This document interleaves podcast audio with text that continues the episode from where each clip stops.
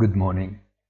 Yesterday turned out to be an interlocutory phase with a bounce back attempt that actually allowed only a few markets to mark timid gains, while Wall Street itself could not throw behind the fears of the end of a magical period.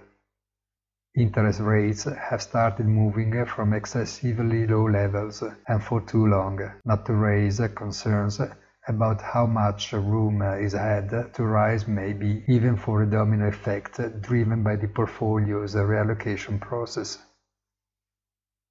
Some cracks also come from the endless world of corporate bonds, where the increase in credit spreads is affecting all rating categories with different intensity and speed, obviously, but which could have a greater impact on those of lower level, greater risk, that have largely intercepted the investment flows in search of more substantial returns.